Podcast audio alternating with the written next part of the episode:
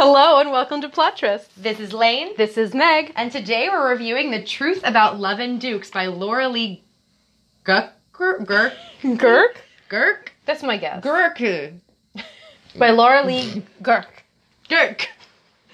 this is the first in the Dear Lady Truelove series. I think this is the only book I've read by her, which is a shame because I really liked it. Yeah, and I think was- I forgot I really liked it. Yeah, she, she I actually she's she is an author that I remember liking, but I don't pick up as often as I think I should. But I do really like her stuff. So this one was published in 2017. So pretty new series. I think the series is still being published. Yeah, it's still being published. The the third one in the series was just published this year, 2019. Okay, so I'll have to read the next two. Mm-hmm. Yeah, I already did, and uh, we're waiting for you, Lane. Ugh, it's, we're waiting on me for a lot of things, you guys. That's okay. My life's been kind of a mess. That's my only excuse. but we're still bringing you two episodes a week, so Don't know how. yeah. Really, it's and you guys missed this. Meg was out of the country for three weeks. I was. We were so on top of it. We recorded in advance. This was uh, we're you know I will say one of our strengths, Lane, is is our scheduling. or efficiency, Yes. really. like we might not see each other often anymore, but man, do we knock them out. Yeah. Alrighty, so look, back to the book because this is primarily a book review podcast. This is so. Let's start with the jacket. Okay. Dear Lady Truelove, I have fallen in love, truly and completely in love for the first time. The man whom I hold in such passionate regard, however, is not of my station. He is a painter, a brilliant artist. Needless to say, my family would not approve. Henry, Duke of Torquil, wouldn't be caught reading the wildly popular Dear Lady Truelove column, but when it, its advice causes his mother to embark on a scandalous elopement, an outraged Henry decides the author of the tripe must be stopped before she can ruin any more lives. Though Lady Truelove's identity is a closely guarded secret, Henry has reason to suspect the publisher of the notorious column, beautiful and provoking Irene Deverell, is also its author. For Irene, it's easy to advise others to surrender to passion, but when she meets the Duke of Torquil, she soon learns that passion comes at a price. When one impulsive, spur of the moment kiss pulls her into a scorching affair with Henry, it could destroy her beloved newspaper, her career, and her independence. But in the Duke's arms, surrender is so, so sweet. I mean, accurate, Yes. and I think captures the spirit. I think we get the spirit. I, I think it's good too that it doesn't spoil too much of what you're going to get. I think you get just enough. Yeah, I do wish. I- I've noticed this about a lot of the book jackets. The focus is definitely on Irene. Mm-hmm. Like even Henry's paragraph talks about Irene, Yeah. and I do think you could have gotten a slightly better job about him and his angst. But there's a lot of spoilers tied up in that. Yeah. So And I mean, so this is a three paragraph book jacket, so. that's true. I have I've got a lot of criticisms for three paragraphs, Meg. But um, as usual, we generate a random number and then write our own summaries. This episode, the number was 34. So, my summary A duke blackmails a secret lady into living with him for two weeks. He was burned by his first love and despises her occupation. She despises the aristocracy. The answer? A relatively tame affair. Yeah, I mean, that, that does also happen. All right, here's mine. Who wouldn't want to marry a duke? A suffragette, that's who. Finally, a book where marriage to a peer isn't presented as a perfect fantasy. P.S. Don't make fun of my middle class clothes. I mean, yep. So I thought this was a really, really well written book. Um, just all in all, great writing. I think you felt the characters and their motivations really well. yeah, my biggest criticism of this book, and we'll get there, is all of the sexiness is really condensed. Yeah, agree. So I liked the characters a lot. I thought it was well written. I liked the struggle. yes, I, Like, I really liked the conflict really well done. yeah, Um, but I think ultimately it does lose a little bit, especially because the first half, I'd say, isn't even the chemistry of wanting to. mm-hmm. Like it's really sexless It- by it the is. metric of this genre, especially. yeah. I so here's the thing with with this book and uh, with all the books in the series. Actually, I think that Laura Lee is really trying to present a more realistic take on the aristocratic fantasy. Fair. Which again, yeah, that's fair. Um, like for example, I think losing your reputation. They talk about reputations a lot, and I think it carries more weight in this book than in others. Like in a lot of other books, the answer is let's get married, clean slate, we're good. You know what I mean? Right. Like in a lot of other books, that the the solution to the person's problem is well, just get married to a peer and that'll fix your reputation.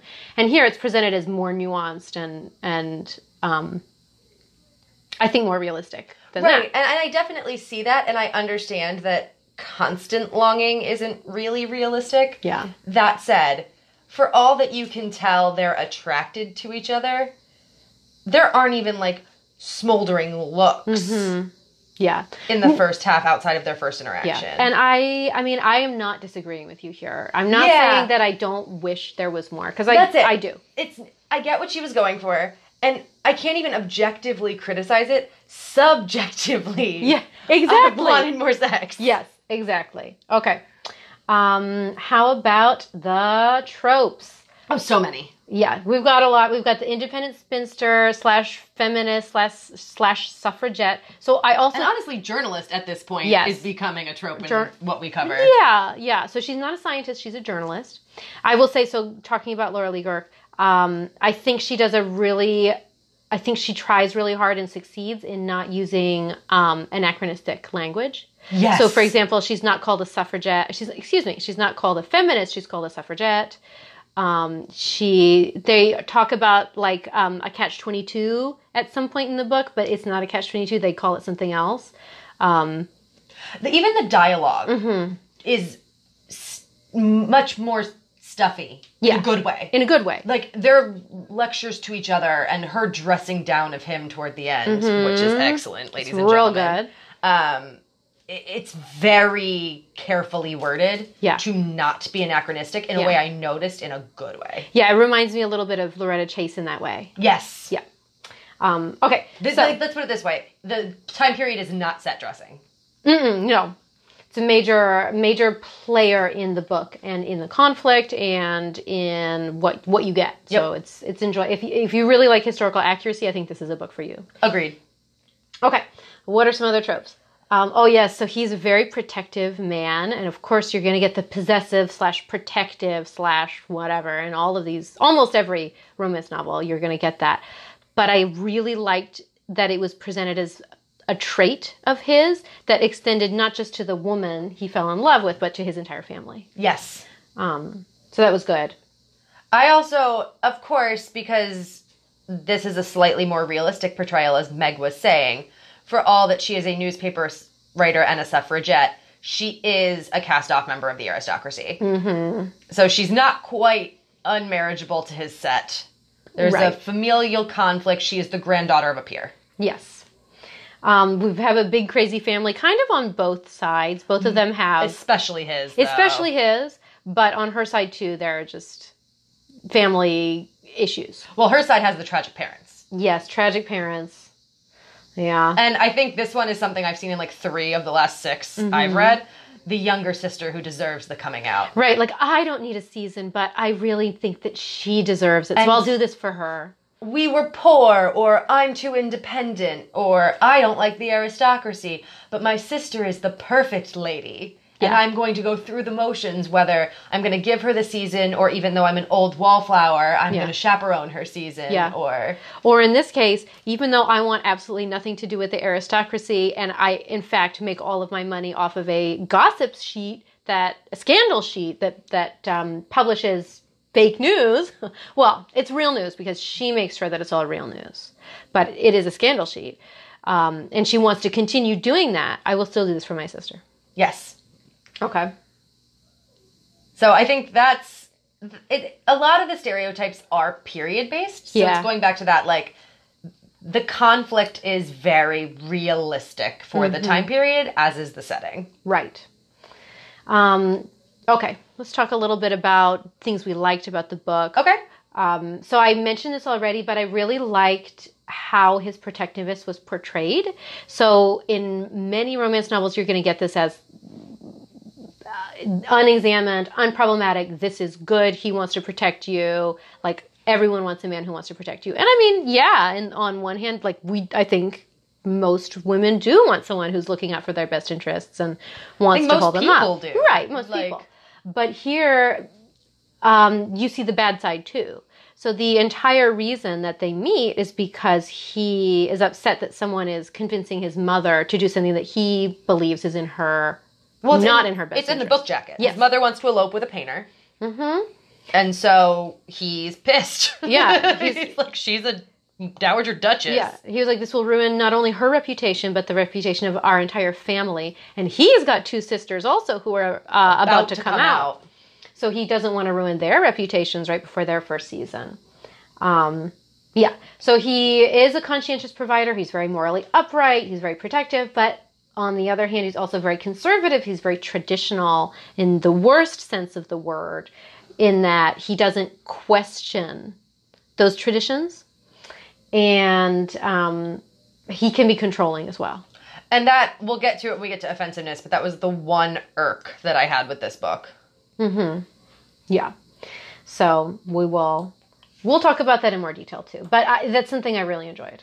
Yeah, and I do agree with you that a lot of times, even when the protectiveness is con- is negative, it's negative in the sense of like you don't control me, you don't get to know who I am, mm-hmm. and then they make out, and it's never really resolved other than she stood up for herself. Where this one, there's like real drawbacks for her and actual consequences. Yeah, and actual consequences for both of them. Yes. Uh, which is, and it's something that I liked. Like, so again, this is something I liked that she accepted that this is a part of him.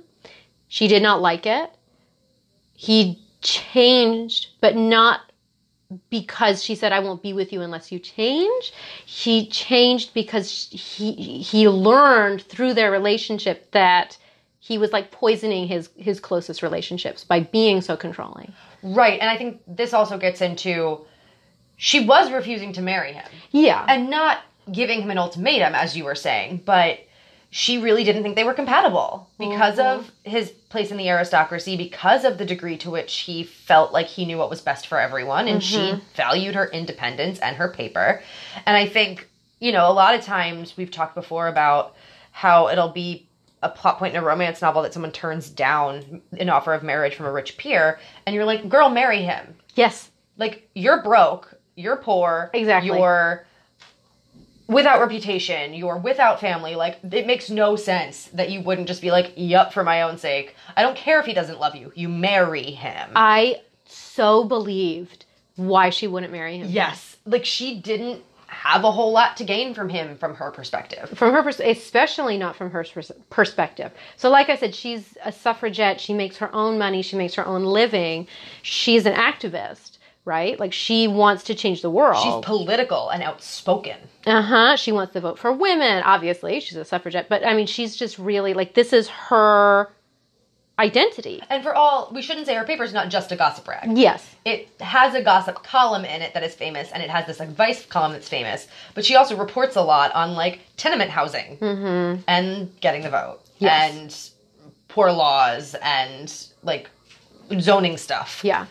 And this gets to something that I, I I mean I mentioned it in my summary that I really like is that this this book finally acknowledges that yeah, there's an aristocracy, there's a privileged privileged class, but why are they privileged? Because they're holding down a whole lot more people who are in extreme poverty and they're not helping them out, you right know? they're benefiting from the system Exactly. And that is something that you just don't see in these books, which I I understand why because these are fantasies. I get it. Like I, I and I still read them and I still like them, but it is refreshing to get to a book where I'm like, "Oh yeah, this she went she went to college and she took a Marxist interpretation uh, Marxist literature class and like she's going to write it and acknowledge that, you know what? There are people who are being held down by this class. Can I just say that this book not only is super progressive in its depiction of the aristocracy as not inherently positive, there's also literally no sexual violence. Yes. So like two gold stars, like critical thinking about societal problems without resorting to and the poor women are raped. Yeah. I Yeah, can't tell you how true. happy it made me. I was waiting for like the first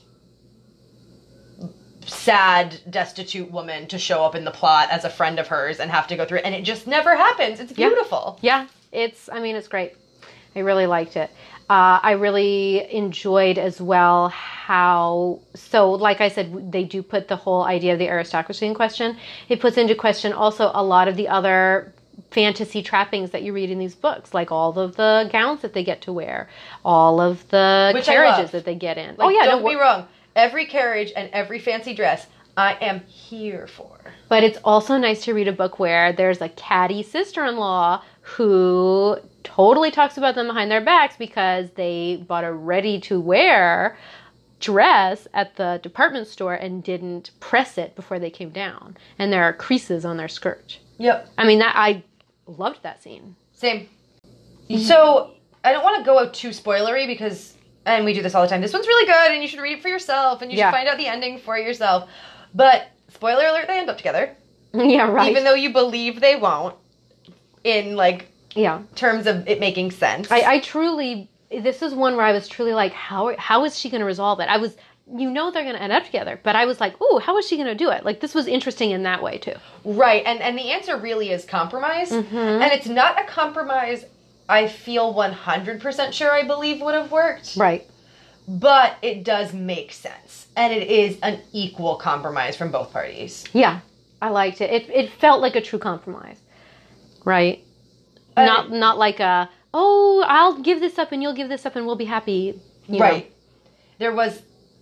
She was convinced that there are things she can do as a duke's wife that she can't do as a newspaper publisher. Right. And he, as Meg said, recognizes that his exacting, controlling behavior wasn't winning him any friends. Yeah. Uh, and then one other thing I liked is that he wasn't a hypocrite. So in a lot of the novels, like we've got the rakes, but then they want their wives to be totally virginal and untouched. Um, he is absolutely hidebound, traditionalist, conservative, but he holds themselves to he holds himself to the same rules that he holds everyone else to. Right. So I liked that a lot. Yes. He he definitely wasn't a a duke can get away with it, but you can't. Exactly. He was a this is the right thing to do and everyone should do it. Yeah. Yeah. It, it, it isn't it is not hypocritical at all. Right. And I mean, I'm not saying, I don't know. Uh, yeah, I, I liked it. What can I say? I don't blame you. It reminded me of uh, Robert in um, Courtney Milan's book that we just read. the- Duchess the, Duchess War. War, yes, the Duchess War. It reminded me of him a little bit, where in that book, Robert was a virgin because he didn't want to take advantage or, or use this perceived power of being a duke to get someone in bed with him. Very similar kind of situation happens with Henry. Yes. Um, and I believed it. Like, I 100% believed it too. So, And he even is so racked with guilt yeah. over his perceived moral failings within himself. Yeah. Which, Namely, as appeals to his lust for Irene. yeah. That like you totally believe that he doesn't have it in him to like stay off the straight and narrow for very long. Yeah, yeah. It, it was yeah, and he does have a secret past, um, which is like the le- the most innocuous secret past I've ever read in a book, and I loved it mean- because it was it was like the perfect secret past for him. And it's this part's not spoilery. It's a dead wife Yeah. tropey. But the why and the how and all of that is like so not scandalous in a very scandalous way. Yeah, I loved it. Oh, I, I loved it. I mean, and it just was it just was very true to character, which goes back to what we were saying about Laura Lee just writing these characters that were believable. Yes. So I know you already talked about David and Carlotta. D- Yeah. Okay. Well, we can talk about. I mean, we can talk about his family a little bit. Sure. Because so this goes back a little bit to putting the aristocracy in question, and the way that it's done in this book is by really focusing in on this family, these two families who who have to interact, but with his family. So there's the the bitchy sister-in-law I was telling you about. So Lady David.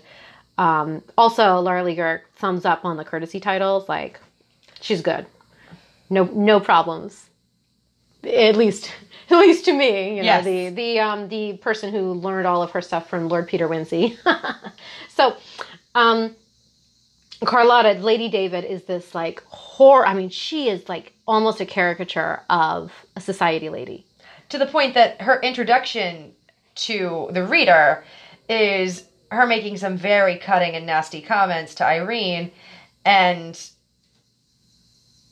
Torquil's explanation to Irene being that she had wished to marry the Duke and settled for a Duke's brother. Yes. And Irene's just sort of like, and everyone knows that? Like, what are you talking about? You're like, yeah, because the aristocracy is messed up. Yeah, it's messed up. And uh, Torquil was like, "Yep, everyone knows it." You know? Would you have wanted her? No. But that also wasn't really the point. Right? Yeah. Like, And this is also the conversation where the title of the book is in the book. He's like, "Well, now you know the truth about love and dukes." I rolled my eyes heavily in a very affectionate way. yes, like you roll your eyes and you're like, "Yes, they said the name of the book in the book." Well, and like his little sisters are presented as a little vapid but well-meaning. Mm-hmm. Like Exactly. that they were never taught they could be anything other than. Yeah. And he has a another sister who died in childbirth, actually, who had pre preeclampsia. They call it eclampsia in the book, which is again, I'm assuming historically accurate, a historically accurate choice. And she was just really upset because she wanted to be a doctor or a chemist, and her father, so Torquil's father, wouldn't let her. So Torquil at least has been exposed to a woman who wants something other than the aristocracy before he meets Irene. But his sister didn't challenge it. Right. She met. She found uh, another peer, a duke, uh, Marquis's son, and married him and had some kids. And And seemed to have been happy with Yeah. him. It's not a question of like settling for a bad marriage. That wasn't the sad part of the story. She just gave Mm-hmm. Yeah. in. but I guess what I liked was that in this book, the the villain is not a person, but the most you get to a villainous person is Lady David, um, and she's just she's just bitchy. She's just mean. She's a mean girl. She's a queen bee. Yes. She's a Um, queen bee who yeah. settled for a duke's brother. Exactly, and then couldn't have kids. So Yeah. Okay. Offensiveness.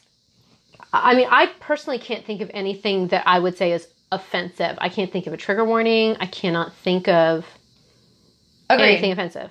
So the only thing I have here, and I alluded to this earlier in the discussion, I thought a lot of the way he tries to teach her to argue her point with men in terms of her political beliefs, extending all the way through when he they eventually agree to be together, it all came off as very patronizing to me, and I mm-hmm. get that that was in character, mm-hmm. but ultimately. Sh- Irene accepts that, mm-hmm. and she's like, "As long as you're standing by my side, that's enough." I don't think he bought into her causes. Oh, I agree. And I ultimately don't necessarily think I believe that Irene would have found that to be enough. Okay, I see. Because it didn't bother me that that's how I, I found it very in character. I was like, yes, that is how And Henry that's a hundred. I agree with you mm-hmm. that it was in character. I don't agree that it was in character for Irene to say, "Okay, if you'll like sit me down next to the prime minister so I can talk politics with him, even if you don't believe women should vote, that's Yeah. fine." Right. and I think I needed him as a character, even if it might have been inauthentic, to come a little bit further along to really like believe in the happiness of their future union. Right. Right. Because yeah. he ultimately did not become progressive, and it would have been out of character for him to do so. Yeah. No, he definitely He just did became not. he became tolerant, not enlightened, would be the way he I'd definitely is not enlightened. He definitely is more tolerant. I I do think, at least in the one scene that I think you're talking about, where they're having a like an a Oxford style debate Yeah. about the vote for women. I do think she was convincing him at the end, but then of course they just make out. Yes. And like I wasn't upset about that. Right. Which leads us to our next um, section, the sexiness section. All right. I'm going to preface this section with we both read these on Kindle most of the time, Uh-huh. unless otherwise stated. And so I will speak in percentages. right. Yes. And So- they will be literal. Literally, yes, yes, this is true. The first 59% of the book has no sex. Yeah. He has some lusty thoughts when he first sees her. She thinks of him as a handsome man. And some of that is because they don't like each other. Yeah. and they are he's a conservative she's a liberal you know he's stage she's unabashed like Right. fine whatever opposites attract and all of that but like there is not they're stuck together and No. like he touches her a little too long, or like a sexy dance, No, or yeah. someone leaves them alone in the library. Like there's nothing Yeah, no, that's true. At all for fifty I mean, Th- there's there's a little bit, but it's just not like sexy. It's like cute, attractive. So like he like laughs, and she's like, "Oh my god, he laughed for the first time. He's like so handsome. Why? Why doesn't He's he? so good with his nephews. Yeah, like why doesn't he? Um, why you know why why is he always so serious all the time? She bonds with his mom. She does bond with his mom. I which I number one I liked. Number two, if there were more sexiness instead of the bonding with mom, I wouldn't have complained. Yes. So it's not. I don't want to remove anything. Maybe I just wish the book were longer. A little longer. And there'd been a little more build up. And like, cause you know what I mean? I don't need them to have actually kissed more. This book doesn't smolder in That's the true. first 59%. That's true. And then, and we'll talk through the sexiness that does exist because what's there is good. What's there is definitely sexy. There is the last sexual encounter, Mm-hmm. which is also the first real sexual encounter, is at like 76%. so it's like all crammed into like 20% of the book. Yeah. And then like it has to resolve the plot non sexily. And it's a good resolution. And shouldn't be mad about it. You just we're not mad, we're just disappointed. But she, what she does, very she does parental well, here. So why wasn't there more of Yeah, it? yeah, yeah. Um, let's let's briefly talk about it. So in the their first makeout, um, I actually absolutely loved the dialogue. Like I loved it so much. I actually wrote this down. I'm gonna. I'm only gonna read like the very end of it um, because it, it's it is pretty long, and I think this is sort of an homage to like the books that were published of the era. Yeah, this is very Pride and Prejudice. So Pride and Prejudice. Okay, so he says the truth, Miss Deverell, is that though I am a gentleman, I am also a man possessed of deep carnal appetites. I have had from the moment we met an ardent desire for you, one which I am finding nearly impossible to contain. And she is like floored because the first sign she's ever gotten from him that he's into her is the makeout that was like a second before. Yeah. And she's like, I had no idea. And like, we also kind of hate each other. So, like, what's up? Yeah. But um, what I like loved about this is that if you read Pride and Prejudice and you read Darcy's proposal scene to her, like this is basically the dialogue from the proposal scene, but it is about sex. It's also less insulting to her. It is less insulting to her and more insulting to him. Yes, but he doesn't insult her family. He doesn't. he does not insult her family, but he's basically like, from the moment we met, I've had this ardent desire. And my only counterpoint to that was she has been living in your house for the first 60% of the book. You've clearly kept it under control enough, dude. Yeah, but it's because they've always been like with other people, and this is like late at night. What? What? I- I'm sorry. This is a trope. Such a trope. We didn't mention it. I love it. What happens? She can't sleep, so she has to go down to the library and get a book. And who's in mm. there writing uh, a, his letter at three in the morning? First of all, sexiest place in the house is the library. this is undisputed. Undisputed. Second of all, men's libraries in this era with like the brandies and the wood and the oh my god, it gets even hotter. Even hotter, and he's at his desk. And they're in their nightgowns, Yeah. which you know, Well, she's in her nightgown, and he's in his, you know, smoking jacket. well, because she doesn't see him without a jacket for And a while, a long time. guys. Guys, it was good. It was really good. Um, okay, there we did have a carriage hookup scene, Uh huh. which was uh, pretty good. I liked it. Yeah, it was. Um, it was in a carriage, Yeah, so check.